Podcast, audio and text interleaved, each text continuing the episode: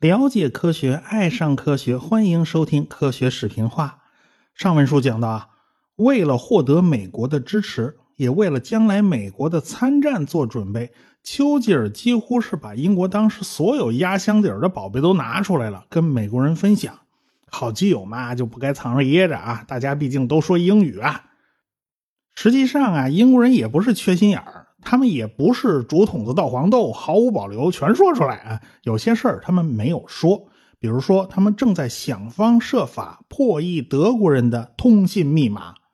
英国人为什么没有说呢？这是因为当时英国人自己还没完全搞定，况且啊，美国人没有参战，你参与进来呢就不太合适。美国人新闻自由，媒体发达，万一走漏消息，那可麻烦大了。假如美国参战进入了战时状态，这个问题倒不是太大。破译密码是个非常古老的工作了。对于使用字母文字的国家来讲，只要打乱字母的顺序就可以进行加密。比如说用 K 代替 D 啊，用 A I 代替 S 啊，你只要编制一个对应关系就行了。但是这套方法是很不牢靠的，很容易被破解。福尔摩斯探案集里边就有生动的描写，有一集叫《跳舞的小人儿》。这些非常奇怪的跳舞小人呢，其实就是密码符号，和英文字母是一一对应的。哪个符号对应哪个字母呢？福尔摩斯是不知道的，但是他利用了词频法。在英文里面，每个字母出现的概率呢是不一样的，E 这个字母出现最频繁。福尔摩斯在收集了足够多的密码以后，他统计了符号出现的频率，哪个出现次数最多，很有可能这个就是字母 E。那么含有字母 E 的单词有哪些呢？一个一个填进去，你慢慢猜嘛。慢慢的，福尔摩斯认出来的字母就越来越多，到最后呢，密码也就完全被解开了。呃，对于中文来讲啊，这就麻烦多了啊，必须把。中文字变成一个一个的数字代号，密码本基本上也就跟字典差不多。这个办法一直用到了八十年代，那时候电邮电局还有电报服务呢啊。这个样本戏《红灯记》里边啊，这个李玉和赴宴斗鸠山，讲的就是密电码的事儿。这故事的时间呢，恰好就是在一九三九年，我国这边在誓死保卫密电码。那欧洲那边呢，正在想方设法破解密码机，这两边啊都在反侵略呢。欧洲压力最大的是波兰人。早年间，国家被德国和沙皇俄国给瓜分了。到了巴黎和会以后呢，他们才复国，所以有大块的领土啊，都是从德国身上给割下来的。波兰夹在两大强国之间呢，这个日子本来它就不好过。因此，他们特别注重对德国内部信息的掌握，很早就开始破译德国人的密码。开始呢，他们还能比较顺利的破译德国人的密码。德国人也没有什么特别好的办法，只有频繁的更换密码本嘛。假如别人收集不到足够多的信息，就不能用词频法来破译。我们大致可以得出一个规律：谁的恐惧感最强？谁就会在密码上下功夫。波兰当然是最没有安全感的国家之一啊，所以他们非常重视对无线电通信的破译工作。在苏波战争之中啊，他们破译了苏联方面四百多条信息，这个破译工作还是卓有成效的。但是到了一九二六年，呃，波兰人麻爪了啊，他们再也无法破解德国人的信息了。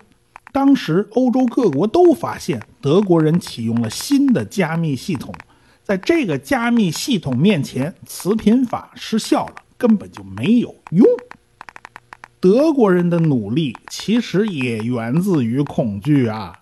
英国人在一战以后呢，有一些资料透露出来了，比如说1923年，皇家海军的官方报告里面就提到了他们破译了德国人的通信，起到了意想不到的作用啊。丘吉尔他也写了一本书，提到了破译密码的事情。看到这样的消息啊，这个德国人可以说是悔恨交加呀。他们万万没有想到，自己的作战方案对人家来讲几乎都是透明的。恐惧感就是动力，这个规律在德国人身上它也起作用。过去不重视的东西，现在要重视起来了。好在他们有谢尔比乌斯和里特的发明，也就是恩尼格玛密码机。其实他们一九一八年就已经搞出来了，但是当时没人重视罢了。在瑞典，达姆也搞出了类似的技术。与此类似呢，美国人爱德华赫本发明了他的无线电斯芬克斯系统，而且啊，这个美国人对他充满信心，充满希望啊。他花了三十八万美元开了一工厂，啊，到头来卖出去十几台机器，赚了一千两百美元，可以说那赔的血本无归。一九二六年。他在加州被股东起诉，还被判有罪，还坐牢。你说这亏死？所以说这几个人都搞出了原理类似的加密系统，大家都想到一块儿去了。恩尼格玛密码机的原理其实并不复杂，有一个转子，两边各有二十六个触点，触点之间是有连接线的，每个触点代表一个字母。电线呐，你大可以乱接。你比如说，把 A 连接到对面的 E，把 C 连接到对面的 K，反正都可以随便。这就等于是所有字母打乱了顺序，重新安排。假如把这个轮子接到电器线路里面，我按下 A 这个按钮，代表 E 的灯泡就会亮过来。反过来也是一样，我把电线倒过来接，按下 E 的按钮，代表 A 的灯泡就会亮。也就是说，加密解密用一个机器就能完成，无外乎多一个切换开关吧。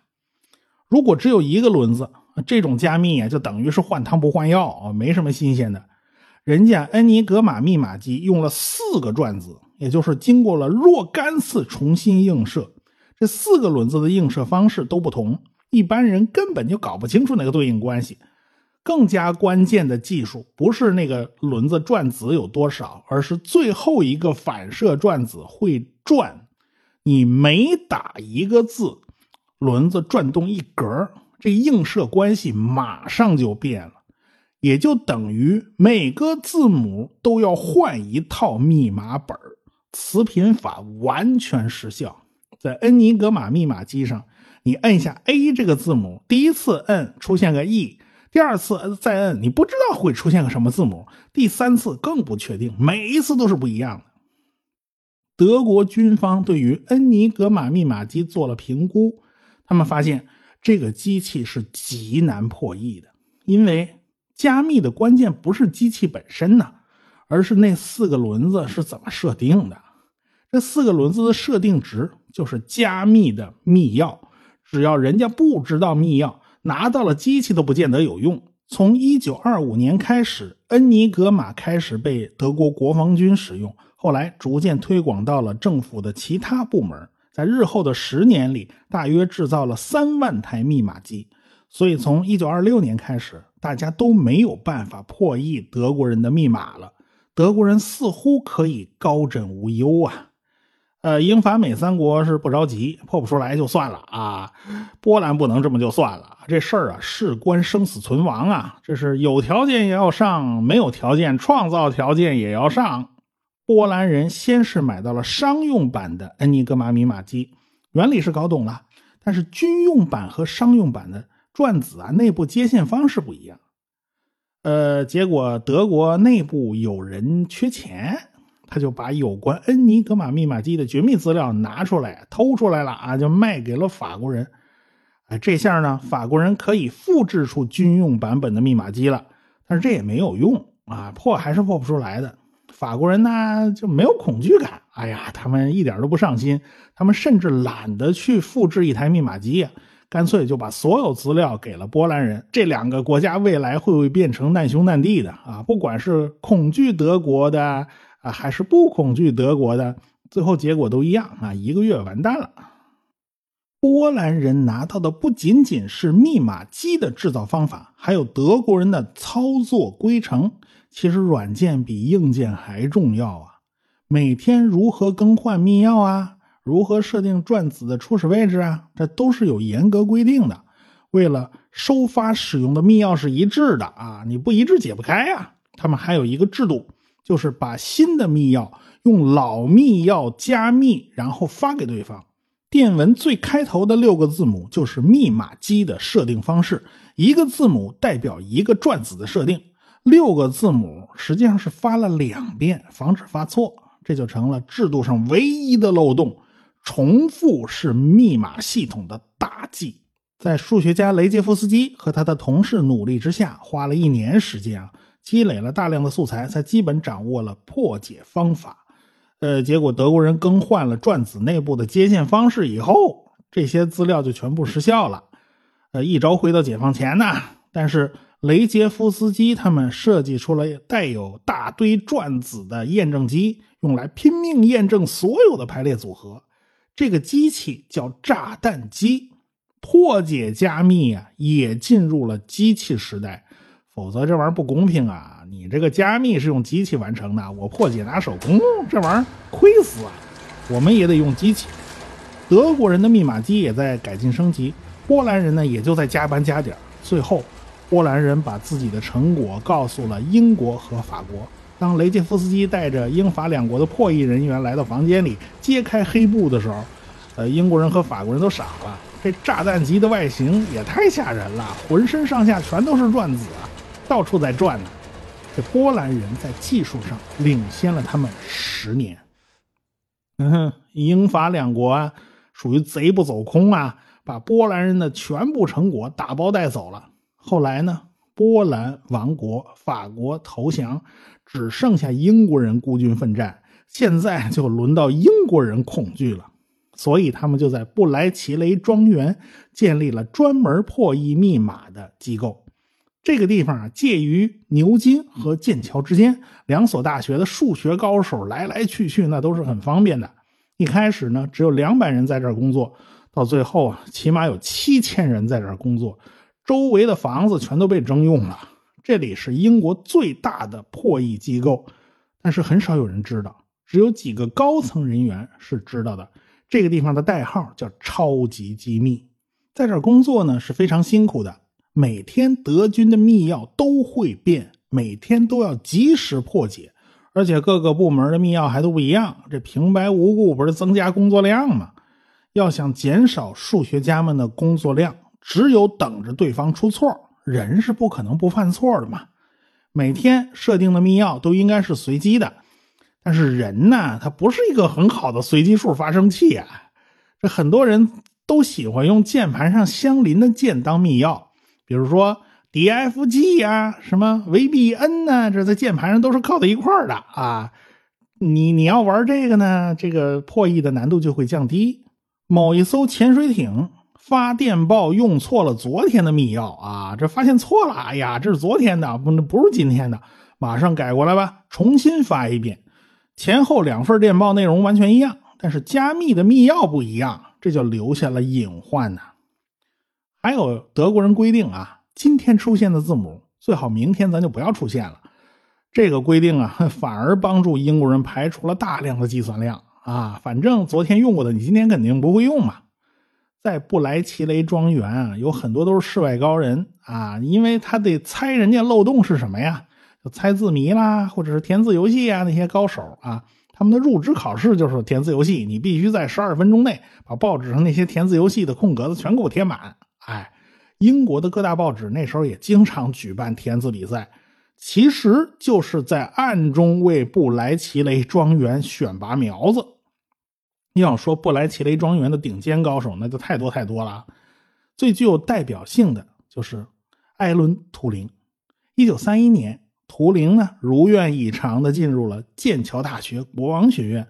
当时呢，在数理逻辑学界正在热烈的讨论二十世纪最伟大的数学发现之一——哥德尔不完备定理啊。哥德尔定理指出，在一个稍微复杂一点的数学公理系统之中，总存在着这样的命题：我们既不能证明它是真的，也不能证明它是假的。呃，全体数学家全都惊呆了。大家都在苦思冥想，吃透哥德尔定理的精神内核。在这种环境之下，图灵做出了他一生中最重要的科学贡献。在他的论文《论可计算数及其在判定问题上的应用》，他提出了大名鼎鼎的图灵机。这是一种通用的计算机。其实，算盘加珠算口诀。它也是一种图灵机啊。有关哥德尔定理和图灵机，我在收费节目《科普经典解读课》里面已经讲的非常多了，有兴趣的可以去听一下，我就不说了啊。呃，快到幺二三了，相信大家呢也能搜到这个专辑，可能会有优惠吧。这个这每年幺二三都是优惠的时候，图灵大大加速了密钥的破解。呃德国人做事啊，这一板一眼的，非常规范啊。每天早上雷打不动都会发个天气预报，就连措辞他都懒得改。德文的天气这个词啊是 W E T T E R 六个字母，因为每天措辞都一样啊。以前的电文他们也破译过呀。第几个字母开始是天气这个单词，图灵是知道的。谁叫你天天死板，连词儿都不带换的呢？哎，今天。被加密成了 G S K Y N C 啊，比如说啊，那么图灵根据这个加密出来的结果，它可以反推密钥是什么？这个反推过程啊，其实也很复杂，但是工作量毕竟比乱凑啊要大大降低了。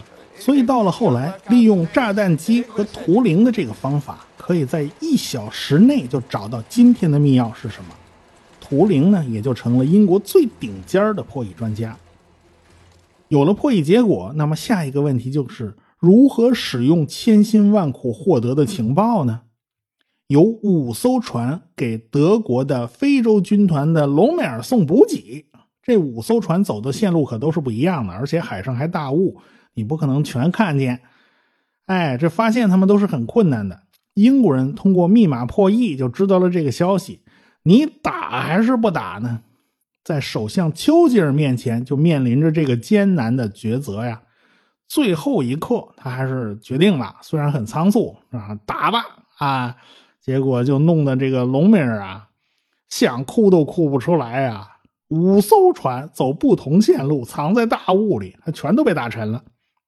所以他就觉得一定是走漏了消息，但是德国人查过来查过去，就没个所以然。英国人为了掩盖情报来源，他是动足了脑筋的，哪那么容易让你让你查出来呀？有个著名的传说，就是说丘吉尔为了保护破译密码这件事儿啊，保护这个超级机密不被泄露，宁可牺牲了考文垂，呃，没有对德国轰炸机群进行拦截。这个说法呢，各方面说法都有啊，不是很准确。英国军方其实是知道的，这肯定不是伦敦，而是伯明翰啊、考文垂啊、沃尔弗汉普顿啊这三个城市之中的一个。这三个城市靠得太近了，实在是分不出来到底是哪一个。到了十四号下午的十三点五十五分，英国人才知道是当天夜里德国人要来轰炸。他们以前根本就没有搞清到底是哪一天。到了下午的三点钟，也就是十五点钟，英国人发现了一道神秘的无线电波束，直接指向了伯明翰和考文垂，这两个是在一条线上的，这也就把伍尔夫汉普顿给排除了。那到底是伯明翰还是考文垂呢？现在还不得而知。等到报告丘吉尔的时候。丘吉尔正在汽车上啊，他打开了最新的情报，一看啊，得知要来轰炸的消息，他马上赶回办公室紧急处理。情报上轰炸的目标是个代号，他不确定是哪座城市。但是对于丘吉尔来讲，他已经没有多少时间去做出反应了。那么，为什么德国人要发射一束无线电波指向伯明翰和考文垂呢？其实这是一种导航技术。夜里轰炸机飞越茫茫大海，飞到英伦三岛，他根本就不知道自己飞到哪儿了。要轰炸的那城市到底在哪儿？当时灯火管制啊，一盏灯都不许亮，那德国人根本就找不着嘛。所以德国人就发射一道非常窄的无线电波束来引导轰炸机准确的飞到目标上空。英国人就开始就觉得非常震惊啊，因为德国和英国之间的距离最少也有四百公里啊。电波即使锯成很窄的一束，穿过四百公里的距离，已经扩散的非常宽了，这精度根本就完蛋了。那德国人用什么办法来保持波束还这么窄呢？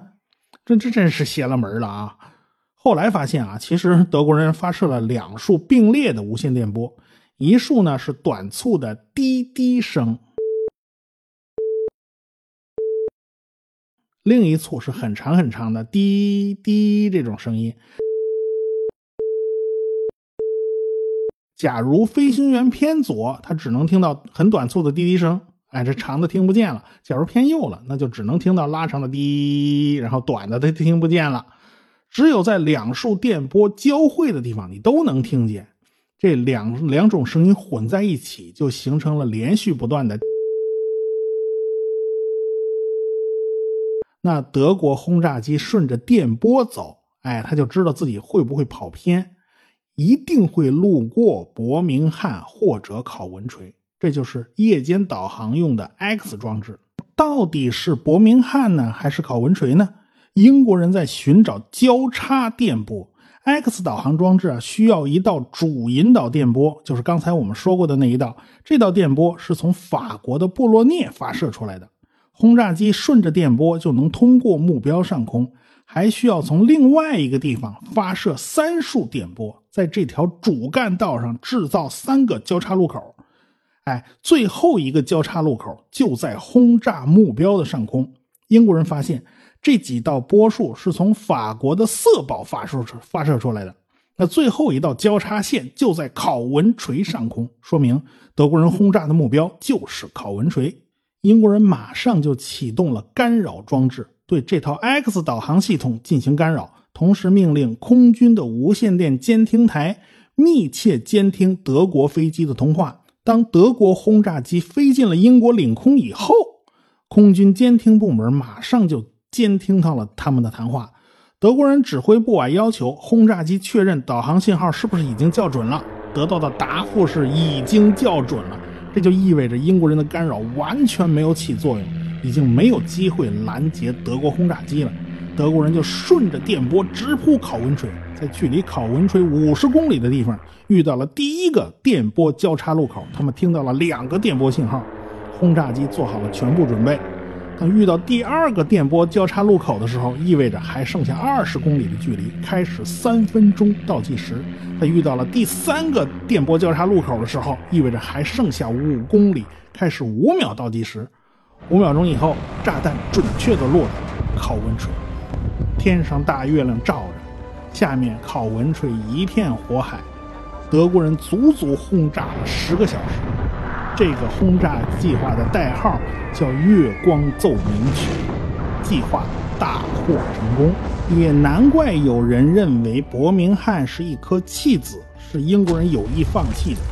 目的就是为了保住布莱奇雷庄园的超级机密，这种说法其实问题也挺多的啊，呃，但是英国没有布置任何防护手段，也没有通知那儿的人，也没有布置战斗机拦截，这问题更大，因此这事儿啊到现在还纠缠不清，这也许永远也就是个谜了。那么有一个问题来了，英国人的电子干扰为什么就没起作用呢？咱们。下回再说。科学声音。